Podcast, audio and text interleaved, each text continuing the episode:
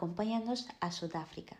Si hay un país en el mundo que se caracteriza por su fascinante diversidad cultural y geográfica, ese es Sudáfrica, conocida como la nación del arco iris. Sudáfrica tiene una pureza única. Conozcamos un poco sobre su geografía. Como su nombre bien indica, se encuentra totalmente al sur de África. Desde su frontera norte limita de oeste a este con los siguientes países: Namibia, Botsuana, Zimbabue y Mozambique. Los océanos que lo rodean es el Océano Atlántico y Índico.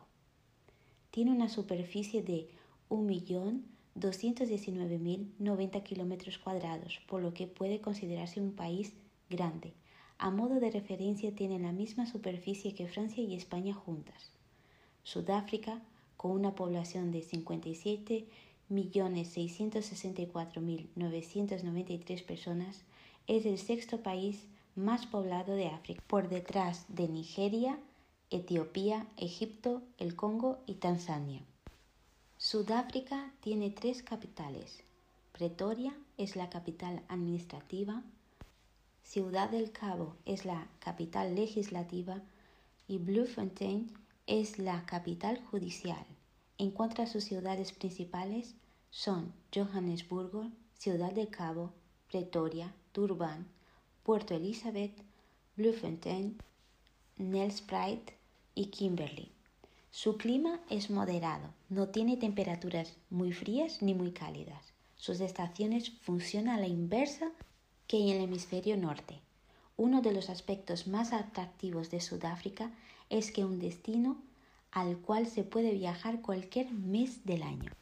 Viajemos ahora al pasado para conocer un poco sobre su historia. La historia de Sudáfrica comienza con la llegada de los europeos a la región. Los primeros en incursar fueron los portugueses, quienes fundaron un asentamiento precursor de la ciudad de Cabo, en el Cabo de Buena Esperanza, y prácticamente exterminaron los Khoi y los San, tribu originaria de esa área. En 1652 los neerlandeses arrebataron la colonia a los portugueses y establecieron pequeños asentamientos en el Cabo de Buena Esperanza y expandieron hasta formar la colonia del Cabo. Al final del siglo XVIII los ingleses se apoderaron de la colonia holandesa, transformándose entonces en una colonia británica la población europea comenzó a expandirse y comenzaron las luchas con los nativos sobre la posesión de la tierra. Las hostilidades también se iniciaron entre los neerlandeses y los británicos, y muchos de esos neerlandeses emigraron y se establecieron en la zona central de la región conocida como Highveld, donde formaron cuatro repúblicas. Los neerlandeses, para aquella época conocidos como los boeres, tuvieron dos guerras con los británicos, llamadas guerras anglo-boer, que terminaron en la derrota de estos y de sus repúblicas independientes. En 1910, las cuatro principales repúblicas de la región se unieron configurando la Unión Sudafricana. A los habitantes de raza negra no se le dio el derecho de voto en esa república y la falta de derechos de los negros, los denominados hombres de color, y asiático continuó erosionando el concepto de unión. Los descendientes de los colonos blancos siempre constituyeron una minoría entre los africanos de raza negra a pesar de ser ambos colectivos inmigrantes simultáneos en la región, previamente territorio bosquimano.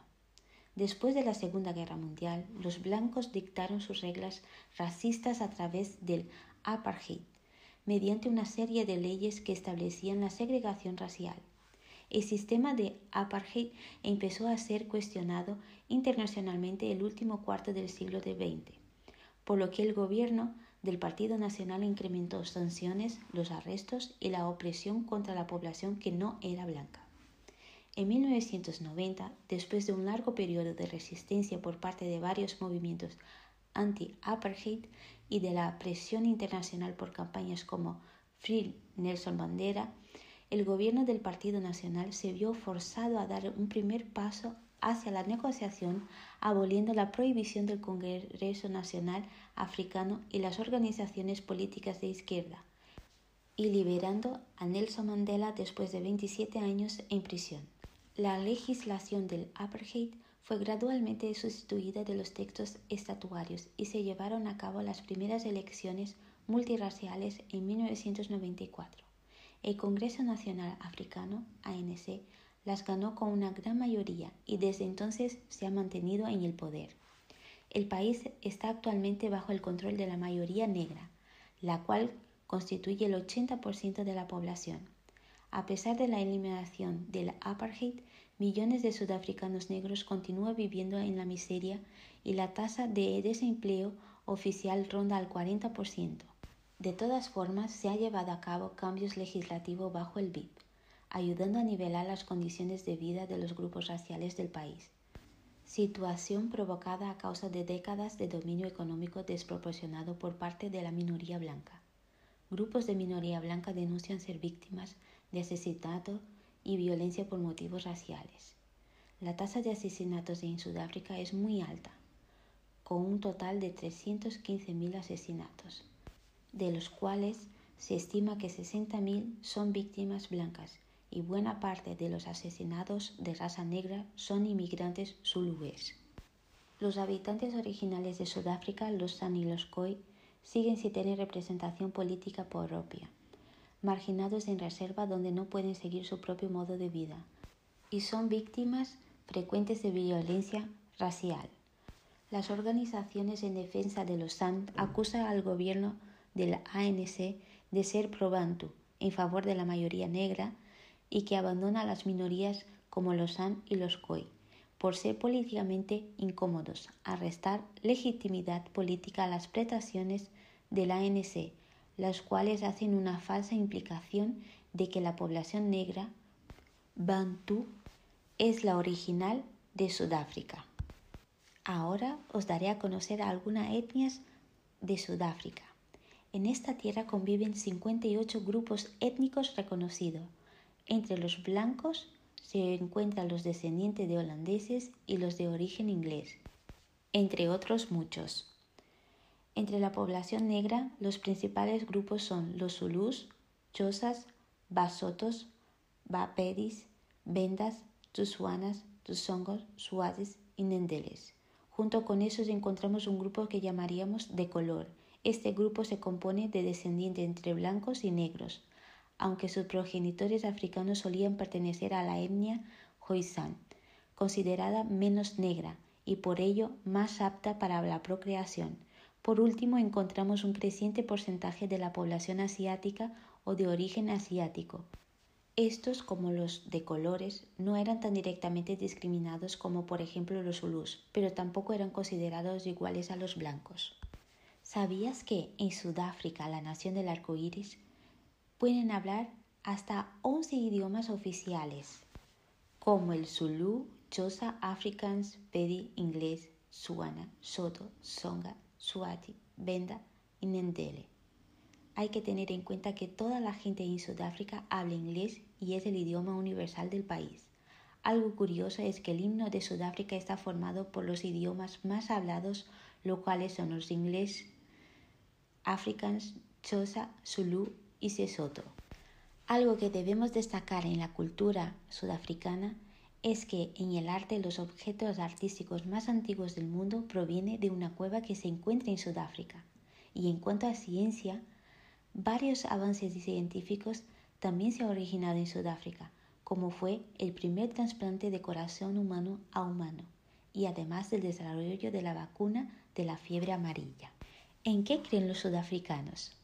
Bueno, Sudáfrica tiene una amplia mezcla de religiones, algunas de las cuales se encuentran en regiones específicas del país y algunas etnias en particulares. La inmensa mayoría de la población es cristiana, aunque no hay una religión oficial ni tampoco prohibición alguna para practicar o seguir algún tipo de creencia religiosa. Las instituciones cristianas con mayor arraigo derivan de la colonia europea, cerca del 80% de los sudafricanos son cristianos, siendo la mayoría protestante. Más de 8 millones son miembros de la Iglesia independientes, las cuales cuentan con 4.000 congregaciones. La denominación general abraza creencias africanas tradicionales mezcladas con creencias protestantes. Otras religiones de gran importancia son el hinduismo, el islamismo, el budismo y la fe bahá'í. No quiero terminar nuestro viaje antes de hablar de la bandera sudafricana. Establecida en el año 1994, años de las primeras elecciones completamente democráticas de Sudáfrica y fin del apartheid. Tiene seis colores. Todos esos colores son muy simbólicos y tiene un significado muy especial. El azul representa el cielo, el rojo la sangre, el amarillo los recursos naturales del país como el oro, el verde representa la tierra y el blanco y negro representan los colores de las principales razas del país.